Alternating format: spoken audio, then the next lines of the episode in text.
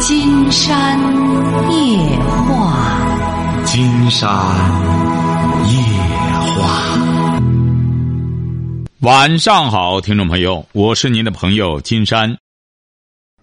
金山夜话的微信公众订阅号是金山白话，金山夜话的官方微博是新浪和腾讯，都是金山夜话博主。哎，你好，这位朋友。喂，金山老师，你好，你身体康复了吗？啊，谢谢哈，谢谢，我这还是带病坚持工作吧。啊，你也辛苦了。哎呀，没办法，没办法啊啊！对，谢谢，谢谢。啊，我是山西的。哦山西的五十岁。哦，今年五十岁。啊，哦我今年啊小学教师，哦，小学教师，谢谢哈，谢谢关心啊。我是师范毕业。哦，啊，我是丧偶，我有两个女儿，丧偶了啊，哦一丧偶八年了。哦我有两个女儿，一个十七，一个十八，上高一高二。哦啊，我经呃人介绍了两两年结了，认识了一个做生意的，比我小两岁，也就四十八岁。哦我们来往了有两年七个月。哦，他是什么文化呢？他是初中，哎呦，这个文化可是和你有悬殊啊！你是小学老师啊，我是中师毕业，然后是？是啊，脱产那个专科，然后是进修本科。他是干嘛的呢本科，他是做生意的，他是就是嗯那个呃开一个厢车，就是批发那个沃沃产品的那个哦，代理怎么着？，啊待两年了已经两年七个月了，啊但是还没有走到一起，啊。呃，只是一些来往而已。嗯今年呢，就是过了年以后呢，我也有了想法了，我就是老是走不到一起。嗯。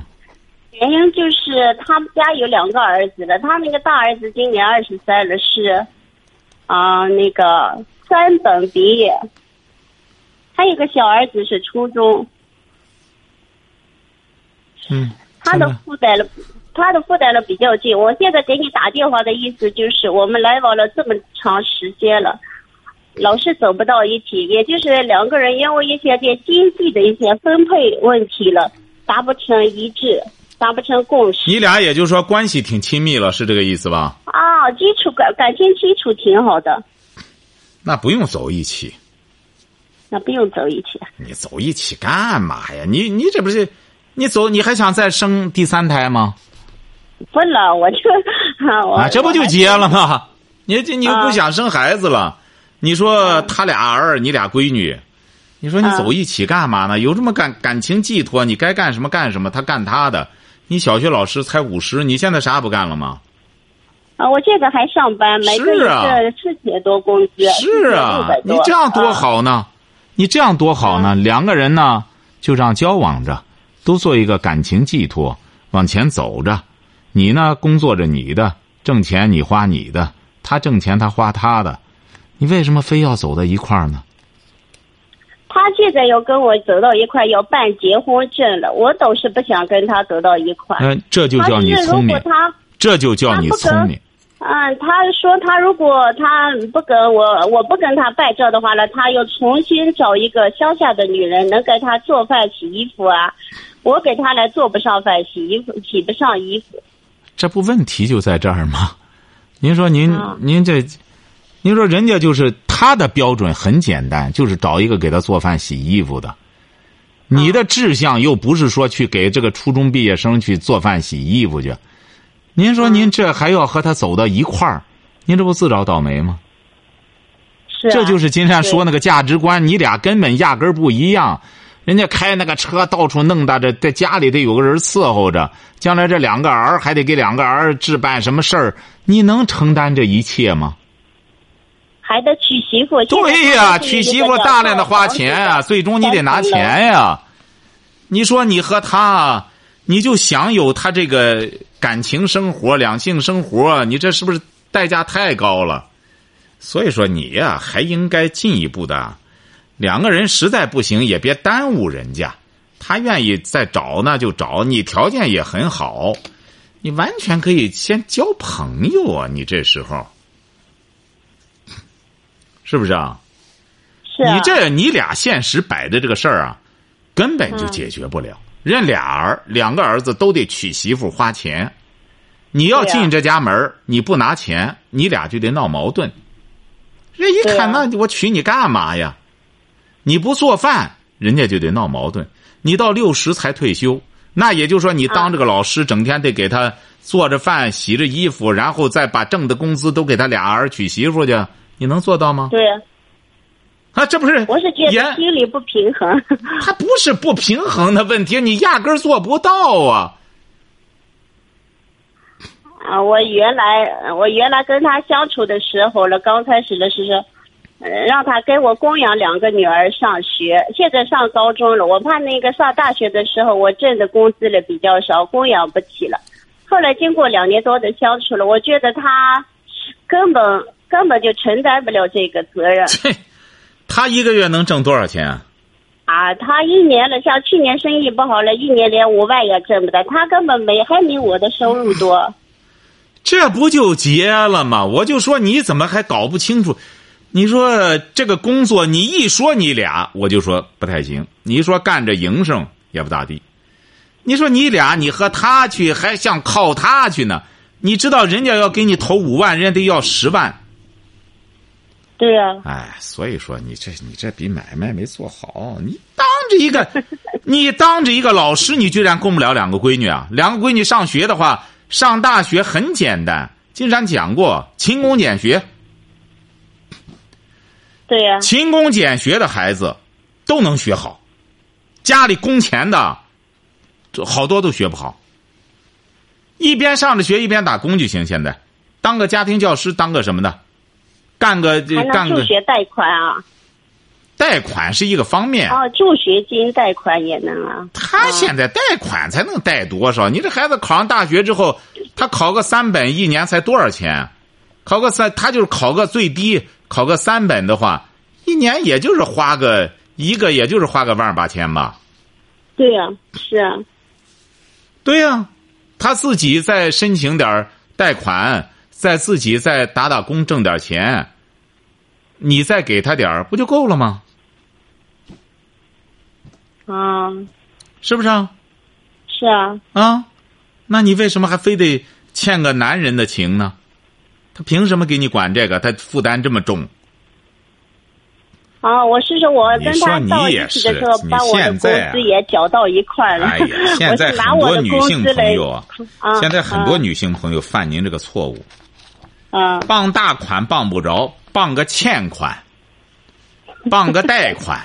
你说他整天开着个车和个货郎一样，你说你还想从他身上揩油水？他还俩儿，你说还还还还得，还得让你去洗衣服做饭？你说你这你还得陪人家玩你说你这这买卖做的真是，赶快别耽误对方了。你呀也忍住点然后再交个新朋友啊，交一个稍微的压力小点的，别找小的了，找个六十来岁的也可以。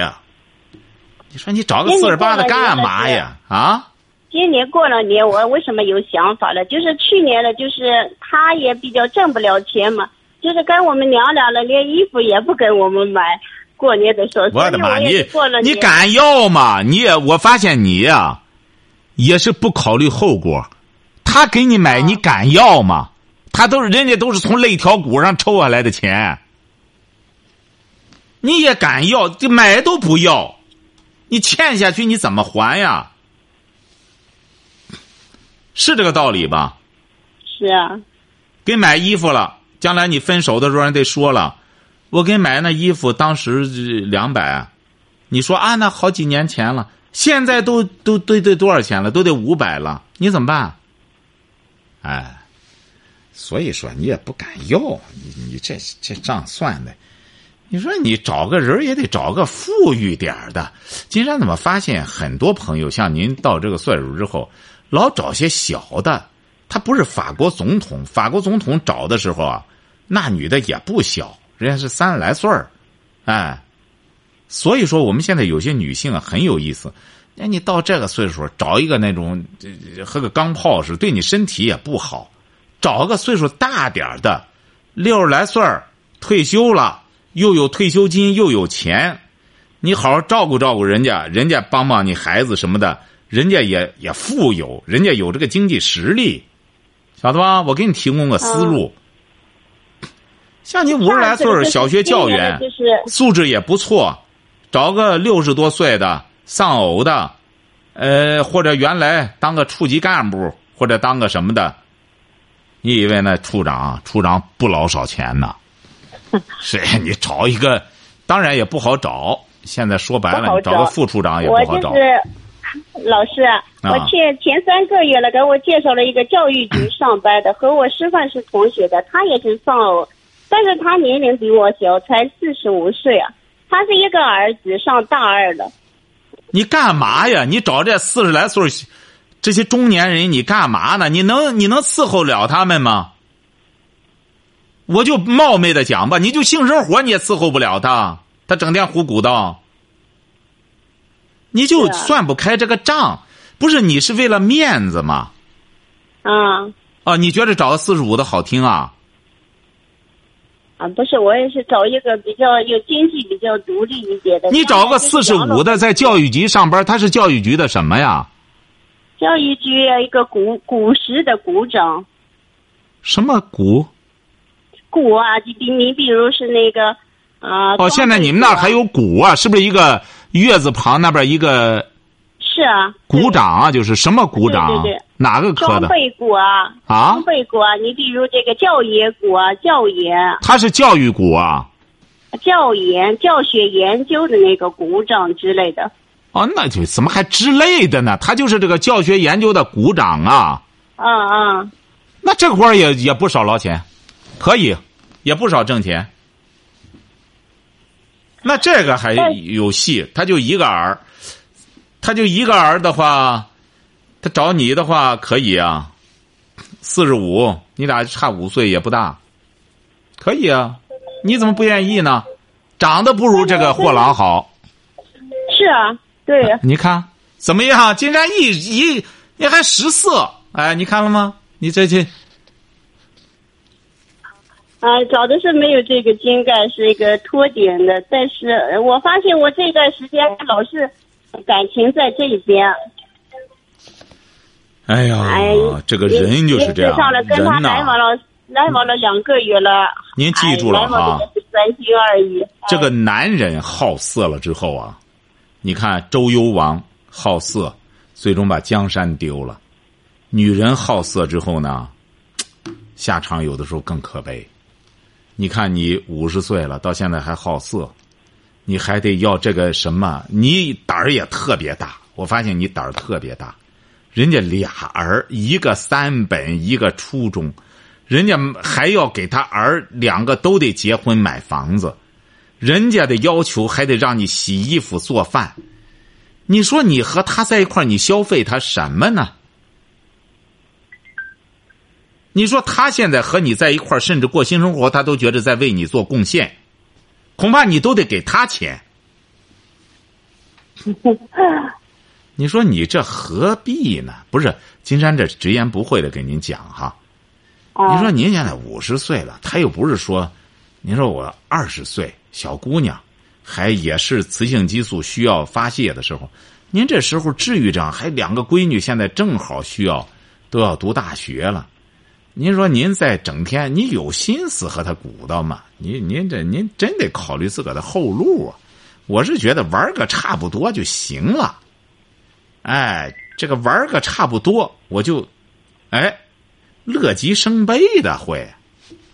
你还给他要衣服呢，要钱呢？我觉得他一年就挣五万块钱。你说你还给他要东西呢？你说你胆儿多大吧？我原来是我自己养活不了两个女儿，后来我发现了她的收入了还没有我的收入稳定了，和她的掺和到一起了，将来是拿我的工资，她在供养两个孩子上学了，我觉得心里也不平衡，很纠结。人家为什么陪你玩儿？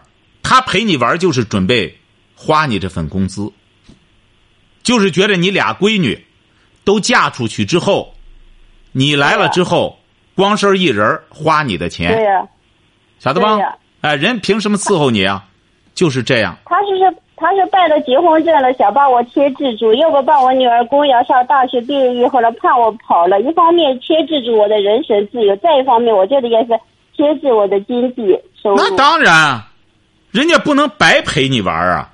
你想他压力多大呀？他四十八俩儿都得让他买房子弄什么的话，人家回过头来还伺候你。人家伺候你的目的就是把你伺候高兴了，弄个结婚证，好把你拴住。再离婚不行，弄结婚证人家就好给你要钱了。想离婚可以，给我留下十万块钱，我不能白伺候你这么长时间。是这个理儿吧？您说？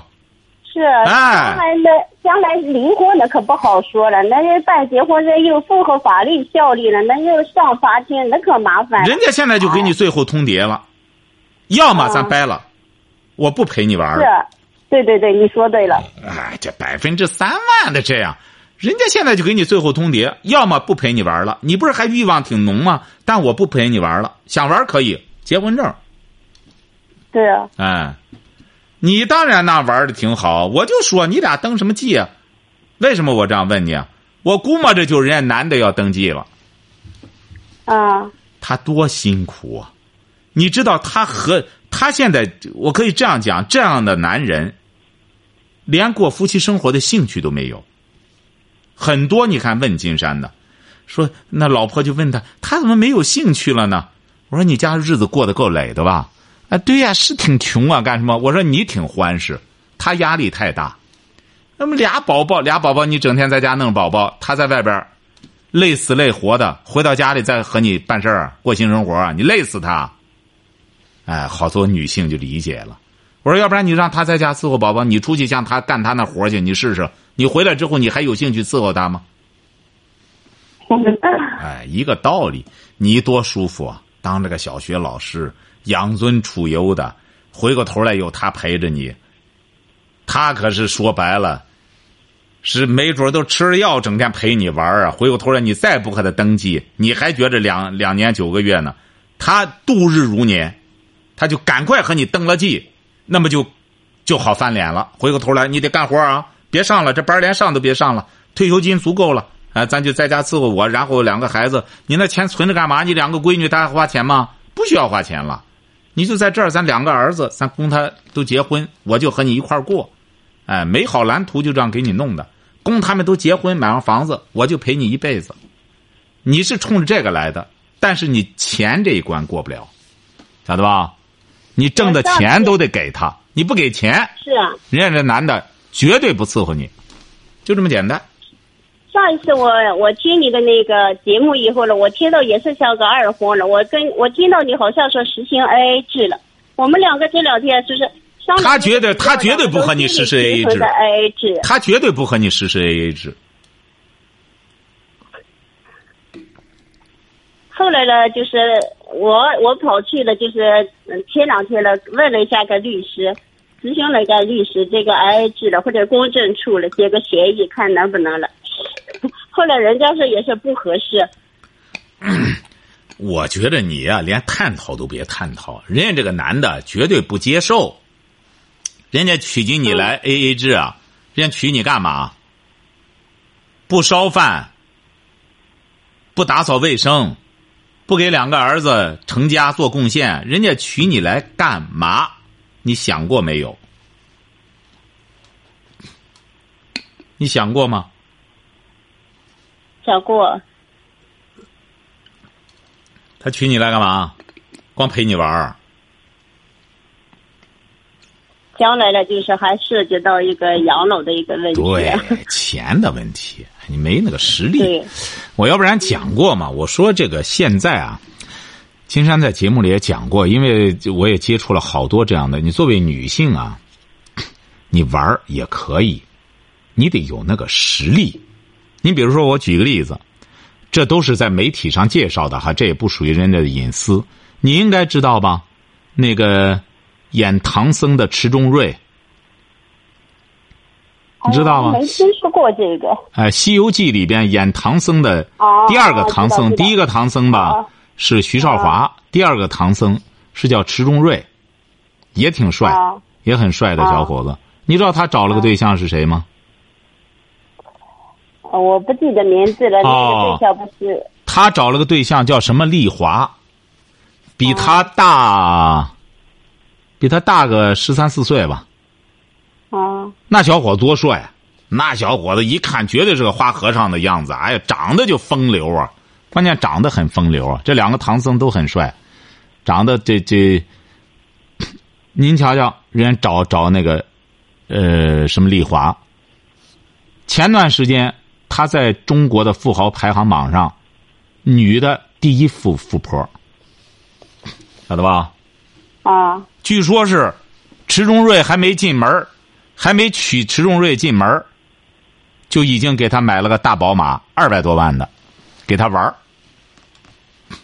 晓得吧？啊哎，啊你看，很多演员觉得，很多人就觉得，哎呦，当个演员挣钱呀，演员挣钱呀，比这商人差远了，晓得吧？你看，对啊人家来说，据说是，我看着也是媒体上介绍的。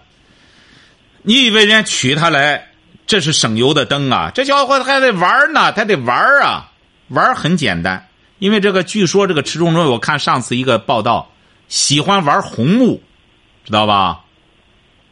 就是各种木头，这什么红木啊，什么酸枝啊，什么玩意儿，哎，马上给他开了个家具市场，供他玩儿晓得吧？啊哎，你以为养小白脸儿花费比养金丝鸟还贵？哎，你根本不了解行市。你现在上次也是有一位女士找了一个，在她眼里还多么漂亮，我一看，我的妈，那那那男士都成了小白脸儿了，那女的，我的妈，她养不起她了，关键是现在养小白脸儿养鸭子很贵，可贵了。那你这个，呃，不不是养小白脸儿，我我是说那个，你看人家池中瑞绝对是小白脸儿。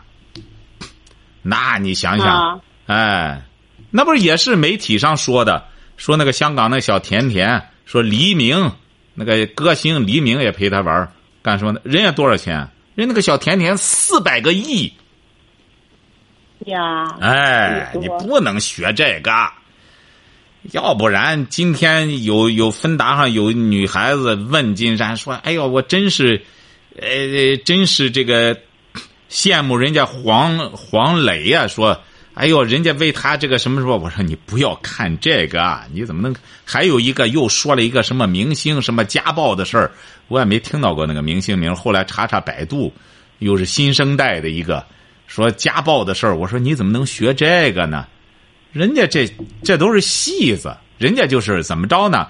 人家家暴也挣钱。哎，那女的就说：“你看人家这么，我说你怎么能学他呢？人家家暴，你认为人家不像话？人家他老婆还打，快打，打了以后狗仔队赶快来拍，拍了之后，人家只要一家暴，知名度一提高，立马那个拍片的费怎么着就涨起来了，晓得吧？嗯，你看那个文章前段时间和那个马伊琍什么一出轨之后，文章那个那个那个身价蹭蹭的涨啊，不出轨不涨价，一出轨现在就是好名坏名，他出了都名就行。哎对臭名也能远扬。是啊，所以说你不能这样，这个小白脸儿你不要认为，哎呦他挺好，长吧的挺干什么，哎。这些做生意的人可精明了，可会那当然一毛不拔，那当然，要不然我就说嘛。尖酸刻薄，一分钱舍不得。我说在外面弄个情人也得穿两件衣服，他连个衣服不给我买，气得我不行啊！我的妈！你这太不了解行情了。你听金山节目听多久了？啊，我从四月开始听了，听了两个月了，但是我听听了七十多组了。你也听太少，听太少。你得你因为我一，个人在家里，每天早晨听，晚上听。你得了解江湖啊！现在这个婚姻啊，就是个江湖啊。哎，你这个还他还经经商，你想这占便宜经商的，要不然金山说上次也是有个女孩子，还是个什么什么歌星，歌星之后，嗯他那时候这这是在十年前了，他给我抱怨，他说：“你看金山老师，我原来我都知名度很高，我自打嫁给他之后，我到他家里之后，整天让我站柜台什么的。”我说：“你，我说这不废话吗？你这就是到了豪门了。他家什么豪门？我说再怎么说也是豪门啊，也是到了这到了这个富豪家里去。他当然不能比李嘉诚啊。你你为什么嫁给人家？哎，还得又会唱歌又会弹乐器。到家里来之后很简单，站柜台，生孩子，那个就告别告别舞台了就，不能弄这个哎。这两天了，我他也跟我说了，我们两个感情基础特别好。我说是，哎呀，我说实在了，要不了了，我也是是。不行我们现在办结婚证，办结婚证，我跟你说，要么办结婚证了，就是我跟他要十十万块钱然后妈，你看你俩可真是。要十万块钱，然后给他写个协议吧。嗯，我也不想再找了，因为我在这感情方面。他给你吗？他给你十万块钱？吗？他给了，说十万块钱你给了我两年，你就给我挣回来了。说你两年就会挣回来啊？哦，啊，对呀、我你两年就能挣回来。啊你一年不能挣五五万块钱吗？我一年啊，就是这个六万多啊。五啊，对呀、万你两年就能挣回来，人家给你可以啊。您放心，啊我觉得你敢要不敢要，你要敢要也是个胆儿。这个商人啊，人家投资一定要有回报的，人家绝对不是要十万，给你投上十万。一般现在商人绝对不能百分之十的利，回不来三十万，他不会投十万。你得准备，我这还是给你少说的。嗯哎，你得准备好，你不要认为啊，弄十万我挺回回这个十万的同时，你得再回二十万，你要不然的话，他有办法调理你，晓得吧哎？我我我也是，我这五十岁了嘛，我的两个女儿上高中了，还嗯做的可以，因为在我们山西这个吕梁了，江阴，你知道个江阴吧？江苏的江阴，啊，江苏的江阴在我们这里了办了个高级中学，啊，我们的两个女儿了，就是那个江苏江阴的那个老师了，然后到我们这里支教，啊，然后我的两两个女儿还在这里这个高中上学，学的也挺好的，在班里面是两个女儿，大女儿是个二十来名，小女儿是个十几年啊，还重点班。女儿挺争气，当妈的不争气呀、哎，女儿是很争气，我觉得我是不是没有主见啊？你不是没有主见，其实刚才我坦诚的告诉您是好色，你一定要记住了，色字上面是一把钢刀，晓得吧？晓得，哎，现在很多女性其实都是把这个当成一种时尚，觉得我，你比如说我原来不是讲过吗？有一位女性朋友是六十五岁了，说找对象，说非得找一个六十五或者六十五以下的，还非得身高要，他说他一米六，穿上高跟鞋要一米六，呃七。说找个男的得一米七五，然后再和他怎么着的，我说挺好，您这设计挺好，而且还必须得是什么？我说您这设计就意味着独守空房吧，哎，就是说怎么着呢？有的时候很有意思。我在研究这个现象，为什么我们很多过来的人，还不如很多年轻人更务实？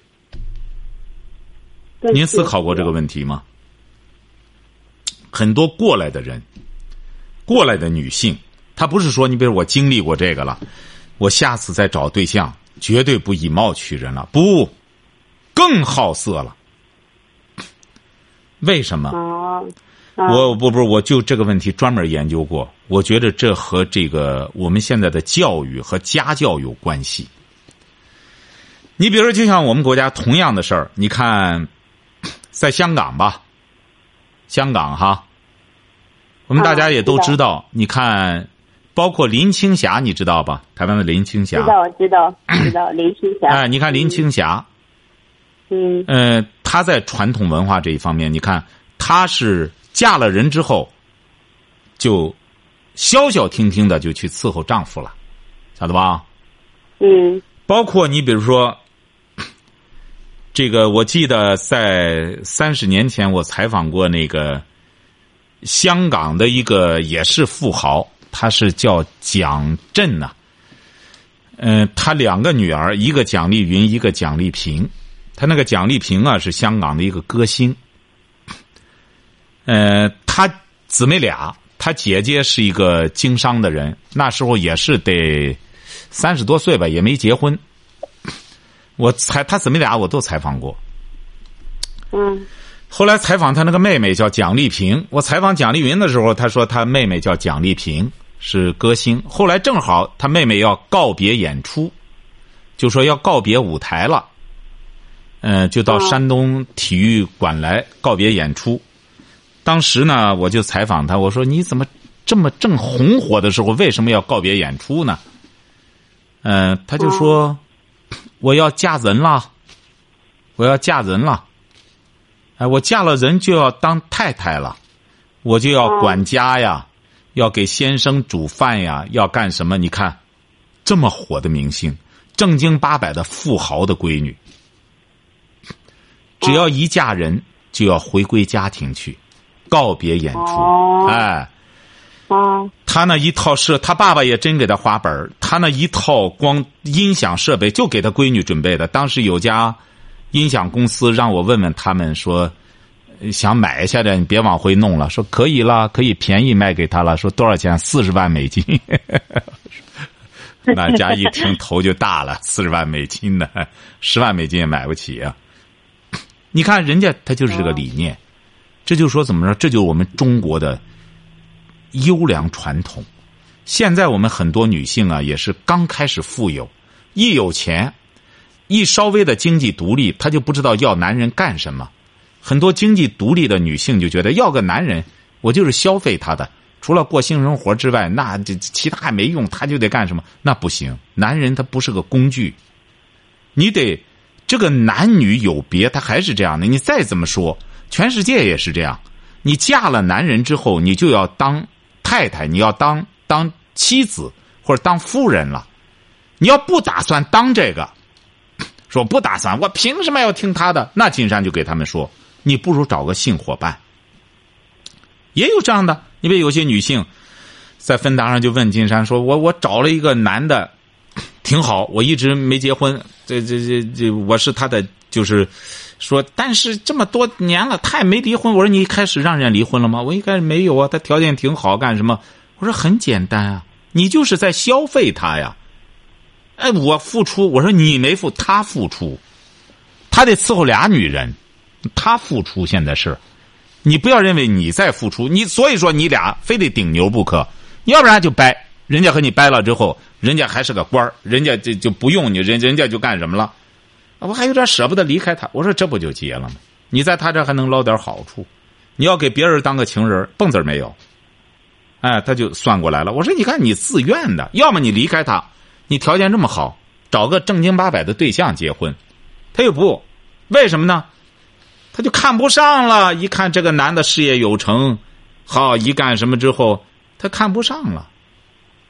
我觉得我们俩现在也是个性伴侣啊。什么？你俩是什么？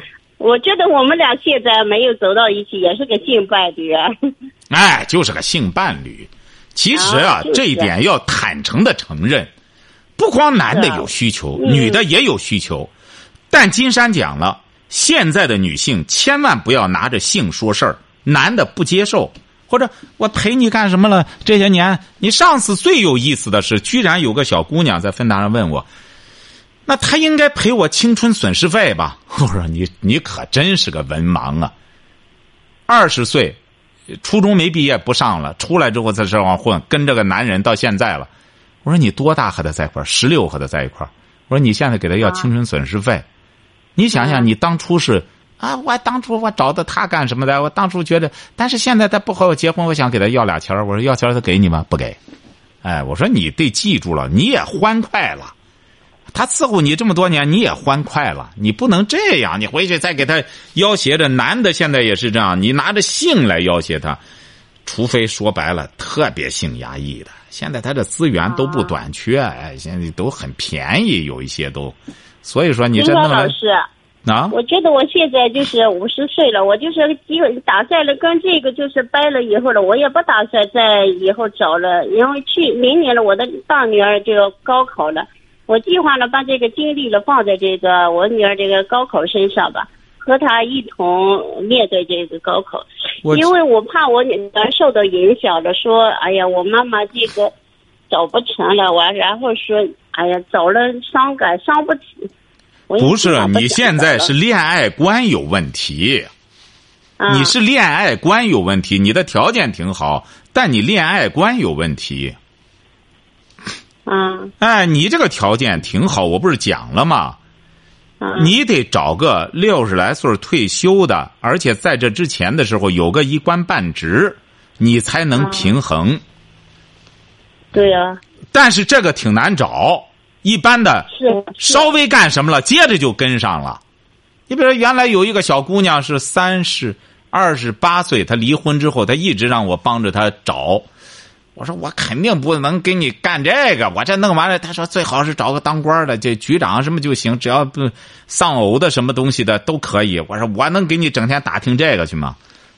后来她自个儿终于打听着了，人家这小姑娘可很漂亮，晓得吧？嗯二十八，他离婚了。